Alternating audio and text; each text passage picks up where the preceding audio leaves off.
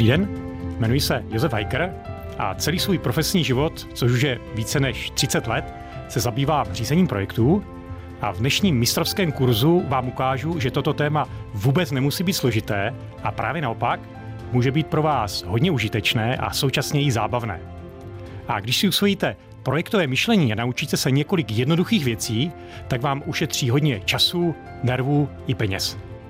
Jak vést tým a řídit projekty. Mistrovský kurz Josefa Hajkra.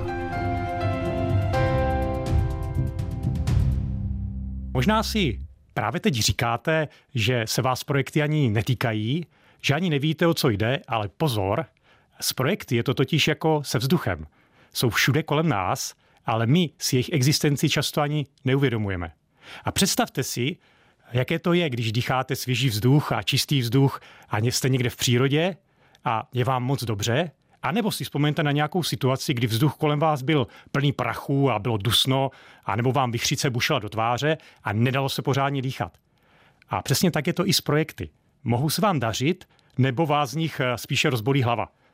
A mnoho lidí vnímá projekt jako něco velkého, například když se vyvíjí auto a staví se sportovní hala nebo se natáčí film. Ale pojďme si nyní ukázat, že projekty se týkají každého z vás, že se s nimi setkáváte i ve svém osobním životě. Příkladem může být stavba chaty, letní dovolená, svatba, rekonstrukce zahrady, nalezení vhodné školy pro dítě, vyřešení toho, jak se na tu školu dostane. Pojďme si říct, co to vlastně projekt je. Můžeme ho definovat jako takovou jedinečnou, jednorázovou činnost, která má jeden začátek a jeden konec a to je vždycky nějaké konkrétní datum. A tato činnost by měla mít nějaký konkrétní účel, nějaký smysl. Například chcete zrekonstruovat kuchyni, abyste mohli na Vánoce eh, již v novém vařit štědrovečerní jídlo, na rozdíl od nějaké osobní produktivity a řízení svého času se většinou realizace projektu účastní i další lidé. A v tom, jak všichni víme, bývá potíž. Když děláte něco opakovaně, už to umíte. Například uh, vaříte oběd, tak uh, nevznikají problémy. Prostě víte, jak podle jakého receptu budete postupovat. Pokud se chystáte udělat něco, kde nemáte zatím dostatečnou zkušenost, tak se vám projektové řízení hodně hodí. Potřebujete opravdu nějak rozumně začít a také smysluplně skončit. Jmenujte vedoucího. S projekty je to jako s jídlem. A jídlo i projekty jsou pro nás součástí každého dne a jídlo i projekty však mohou být špatně připravené, můžeme je hltat v nepřiměřeném množství a po obojím nám může být i pěkně špatně. Takže projektový manažer to je něco jako kuchař v restauraci. A kuchař musí umět uvařit polévku.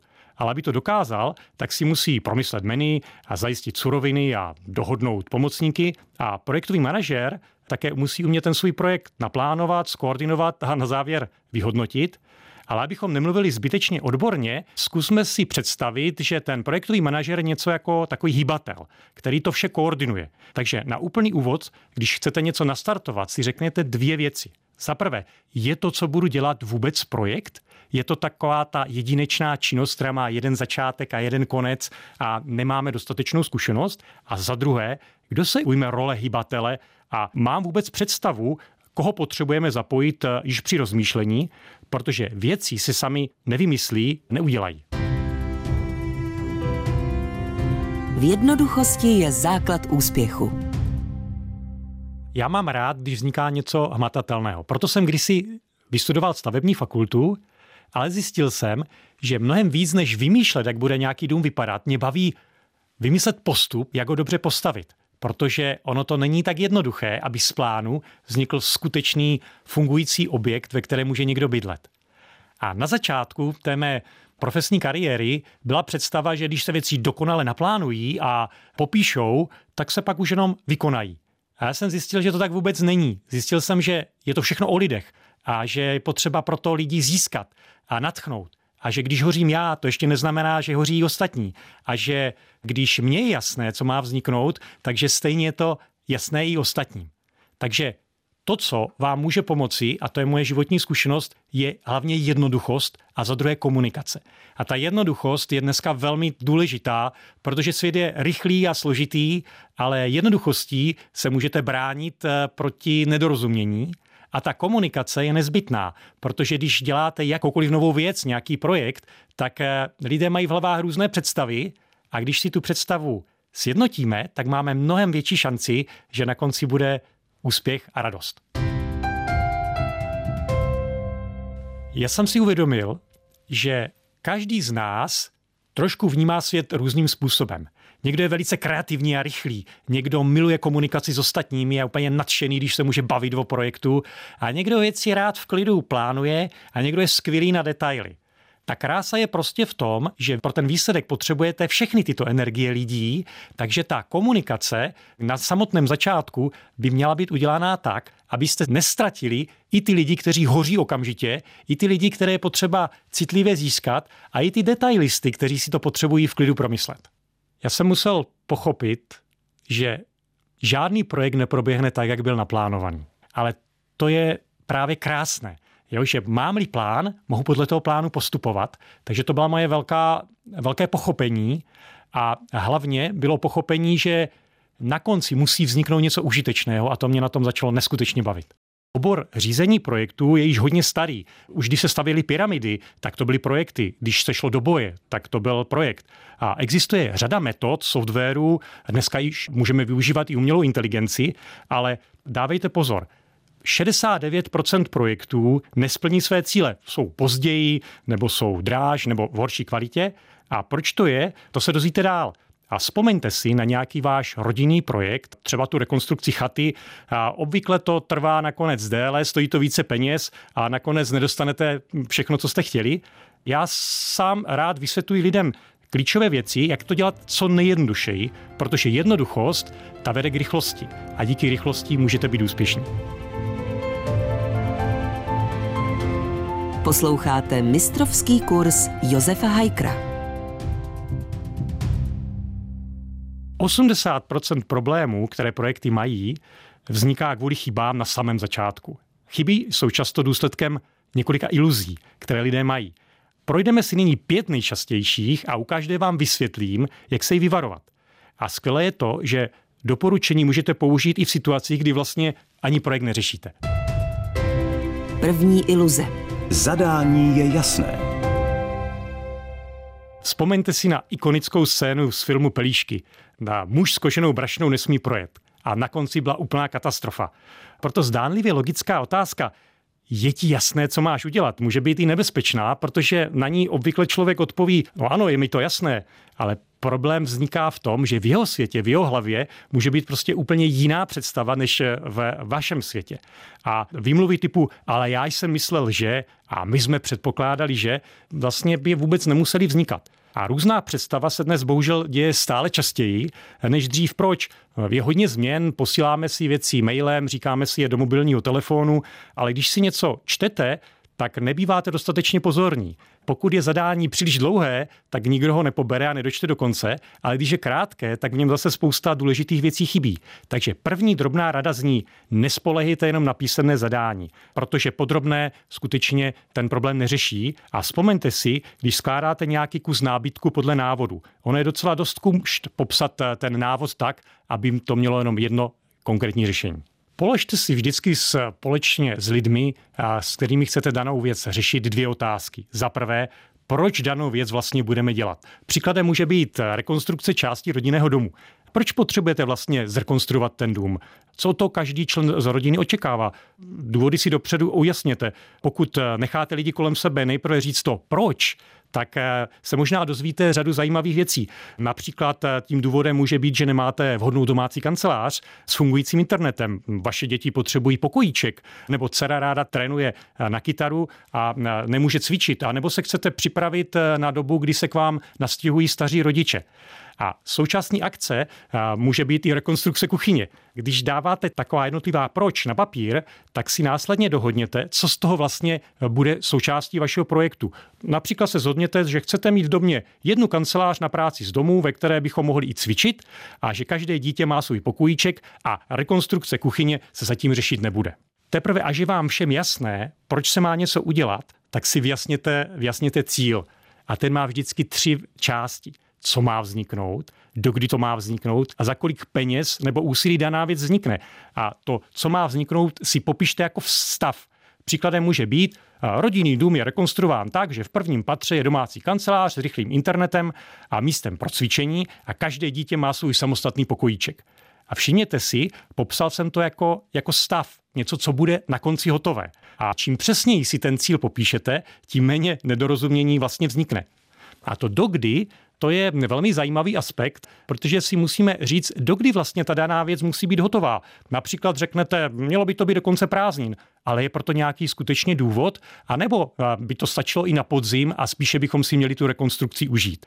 A za kolik Tady se vám může velmi hodit jedno téma, jeden přístup, kterému Japonci říkají kakeibo, a vždycky si dopředu určete nějaký rámcový rozpočet. Kolik na to máte peněz? Doporučuji schovat si aspoň 20% rezervu, protože skoro vždycky jsou nějaké nečekané věci, něco, co vás překvapí, anebo budete chtít, aby něco bylo udělané mnohem lépe. A pokud si řeknete, že na rekonstrukci budete mít třeba 100 tisíc korun, tak pak hledáte řešení v rámci tohoto limitu. To je velice užitečné. Takže zlaté pravidlo zní, vždy se zhodněte, zda je pro vás důležitější, co má vzniknout, nebo je zásadní ten termín, anebo máte nějaký zásadně omezený rozpočet protože věci můžete udělat eh, kvalitně, věci můžete udělat rychle a věci můžete udělat levně, ale nikdy nedokážete všechny ty tři věci skombinovat naraz. Druhá iluze. Když se kecá, tak se nemaká. Hodně lidí si myslí, že na to, abychom se sešli a vyjasnili si, co máme dělat, že to je ztráta času. A že hlavně potřeba už něco konkrétně dělat. Vzpomeňte si na nějaký film s Sherlockem Holmesem, kde vlastně do toho vstupuje eh, doktor Watson. A oni vždycky vedou dialog, než se do něčeho pustí. Vyjasňují si a snaží se celou situaci pochopit. A já vám doporučuji, abyste to dělali úplně stejně. Všichni jsme tak přetížení a rozlítaní, že nemáme čas se na začátku nějakého projektu třeba rodinného sejít, ale pak bohužel se musíme desetkrát sejít, abychom řešili nějaké problémy. Příklad může být třeba organizace nějaké vesnické akce, třeba dětského dne. Všichni mají moc práce, jo? není čas se o tom pobavit a hlavně už něco dělejte. A pak přijde den D a nastává naprostá improvizace a chaos. Nemáme cedule, nikdo nedovezl občerstvení, chybí člověk, který by měl prodávat lístky. Zapomněli jsme pozvat hasiče. Jejda není zdravotník a nejsou klíče od elektroskříně a nikdo nenavrhl plán rozmístění stanovišť. A na konci všichni měli dobrou vůli, ale ta nálada není úplně taková, jaká by měla být a moc jste si tu celou akci neužili. Takže co dělat jinak a lépe, abychom se vyhli té druhé iluzi? Na začátku se vždycky sejděte. Klidně i online, ale než eh, se dohodnete, kdo bude hýbatelem a kdo se celé akce bude účastnit a dokud si nevyjasníte, co vlastně má být eh, na konci, tak se do ničeho nepouštějte. Vždycky potřebujete nějakého hybatele a dohodu o tom, kdo bude součástí týmu. A pokud danou věc společně v tomto týmu neprodiskutujete, tak eh, skutečně nemá cenu se do ničeho pouštět. Třetí iluze? Co dělat a jak postupovat je všem jasné. Pokud vás napadají věty typu tak se to dělá od jak živá, nebo to snad dá rozum a vždycky jsme si to přece jasně řekli a co na tom nechápeš, navíc ještě řečenou s intonací, že se kdokoliv bojí na cokoliv zeptat, tak eh, máme zaděláno na třetí iluzi. Vrháme se totiž na první možnou cestu a tím pádem úplně zapomeneme na ty jiné možnosti, které by pro vyřešení dané věci tady byly. Soustředíme se na to, jak postupovat, místo abychom si vyjasnili, proč a co máme udělat. To, zdali si rozumíme, doporučuji, ověřujte dotazy, diskuzí. Chápeme se stejně? Rozumíme si vůbec eh, v dané věci společně. Příkladem může být zajištění hudby pro dětský den na změnou akci. Co to znamená, že je zajištěna hudba? Že doneseš přehrávač nebo objednáš kapelu? Nebo je to o tom, že kapela je na místě, má zajištěné pódium, připojení na elektřinu a je zastřešení pro případ deště? No a všecko si proberte společně a postupujte podle zásady 3x Nikdy nic nepředpokládej. Čtvrtá iluze. Plán je dohoda o postupu v čase. Pokud věříte, že když potřebujete něco správně naplánovat, tak nejdůležitější je naplánovat eh, aktivity v čase a čím přesněji to naplánujete, tak jste právě upadli do této čtvrté iluze. Dělejte to úplně jinak. Každý cíl se skládá z několika dílcích částí. A zakažte si přemýšlet o tom, co budete dělat jako první a co jako druhou věc. Nejprve si udělejte seznam věcí, které musí vzniknout, které musí být udělány. Dokdy vzniknou a kdo to udělá, nechejte až na další krok. Uvedu to na příkladu rekonstrukce dětského pokojíčku. Co to znamená, že dětský pokojíček je zrekonstruován? Tak uh, může to být, že máme dohodu o tom, jak uh, bude ten pokojíček vypadat. Projekt rekonstrukce pokojíčku máme, pokojíček je vyklizen a starý nábytek je prodán elektroinstalace je dokončena a nový nábytek je zajištěn, je vymalováno a vše je nastěhováno zpět. A každou z těchto sdílčích věcí zase můžu spodrobnit. Například, co to znamená, že nový nábytek je zajištěn? No, seznám nábytku je vytvořen, je dohodnuto, co nakoupit a co zadat truhláři, a nábytek je zakoupen a nábytek je sestaven. Potom, když už máte tu dohodu, co má vzniknout, tak je důležitý rytmus. Rytmus práce. Například jednou týdně se sejít a říct si, jak jsme pokročili, protože věci se nikdy nedaří přesně tak, jak jsme si naplánovali a proto je potřeba ten plán průběžně upravovat. Takže když mám zhrnout, jak se vyhnout této čtvrté iluzi, tak Nikdy nezačínejte od eh, plánování činností, ale vždycky se dohodněte, co vlastně znamená, že daná věc je hotová a pokud eh, tuto dohodu máte, tak si nastavte pravidelný rytmus, třeba týdenní, pro kontrolu, že se vám skutečně daří ty věci dělat. Pátá iluze? Věci půjdou tak, jak si přejeme. Behaviorální vědci už dávno zjistili, že většina lidí je mnohem optimističtějších, než eh, si myslí. My prostě předpokládáme, že se věci spíše podaří, než nepodaří a zejména to platí, když se to týká nás samotných. Například většina řidičů si myslí, že jsou dobrými řidiči, i když statisticky to tak být nemůže. A máme vrozenou tendenci přeceňovat vlastní schopnosti a ignorujeme rizika. Prostě věříme, že se nám daná věc nestane. Příkladem je kouření. Prostě víme, že statistika je neúprosná, ale my budeme mít štěstí. A tomuto chování se říká odborně optimistické zkreslení, ale to má vliv na všechny vaše projekty. Proč? Často přehlížíme rizika, protože se těšíme na výsledek. My se prostě rádi na něco hezkého těšíme. Například si skutečně přejete rekonstruovat dům a tento záměr chcete ve vaší rodině prosadit. Tak díky optimistickému zkreslení přehlížíte rizika a předkládáte jenom taková fakta, která vlastně podpoří k tomu, abyste tento projekt prosadili. A náš mozek prostě směřuje k vyhledávání informací, argumentů, které nám podporují dosažení nějakého cíle. Takže moje závěrečná rada je nepřehlížejte rizika. Naučte se aktivně pracovat s nimi a dopředu identifikujte hlavně předpoklady, za kterých se daná věc může podařit.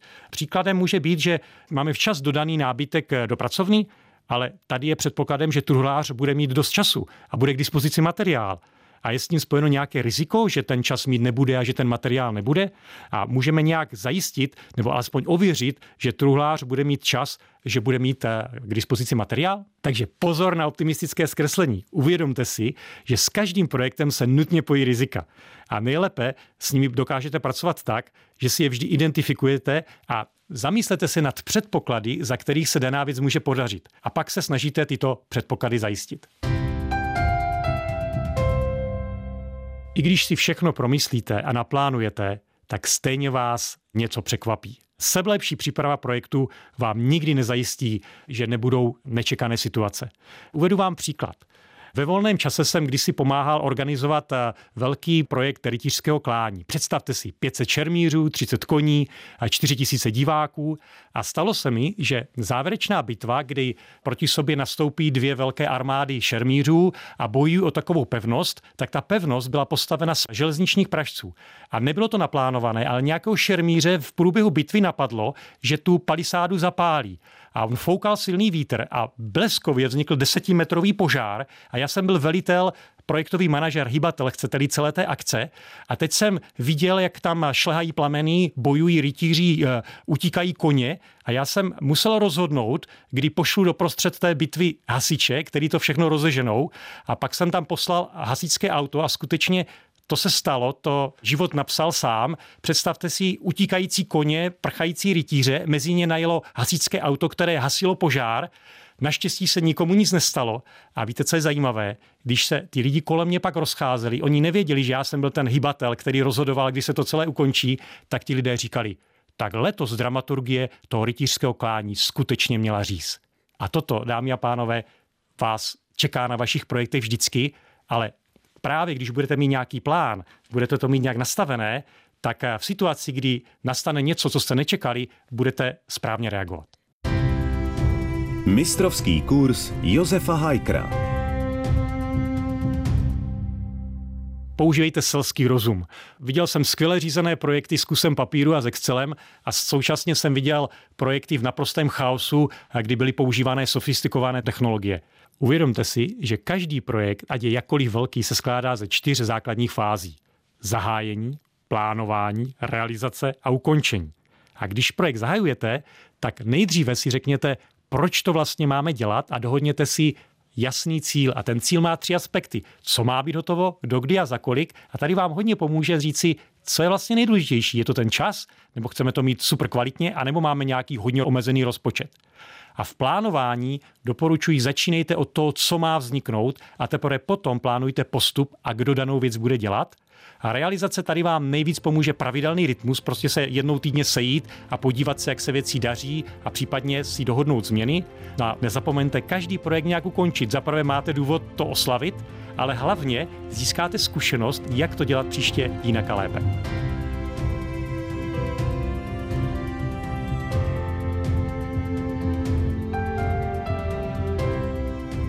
Rozvíjejte se v projektovém myšlení. Budete mít jednodušší život. Jsem moc rád, že jste se mnou vydrželi až do konce. Když si odnesete z tohoto mistrovského kurzu jenom několik základních myšlenek, uvidíte, že se vám vaše projekty v osobním životě začnou dařit. A hlavně se toho nebojte. Je to v zásadě jednoduché, až budete startovat nějaký váš osobní nebo rodinný projekt, využijte postup, který jsem vám dneska ukázal a vyhněte se pěti iluzím, které jsem vysvětlil, o čem jsou a dal vám taky konkrétní návod, jak se jim vyhnout. Stačí jenom začít. Moc vám děkuji za pozornost a nashledanou. Všechny díly série Mistrovský kurz poslouchejte na dvojka.rozhlas.cz, v aplikaci Můj rozhlas.cz a v dalších podcastových aplikacích.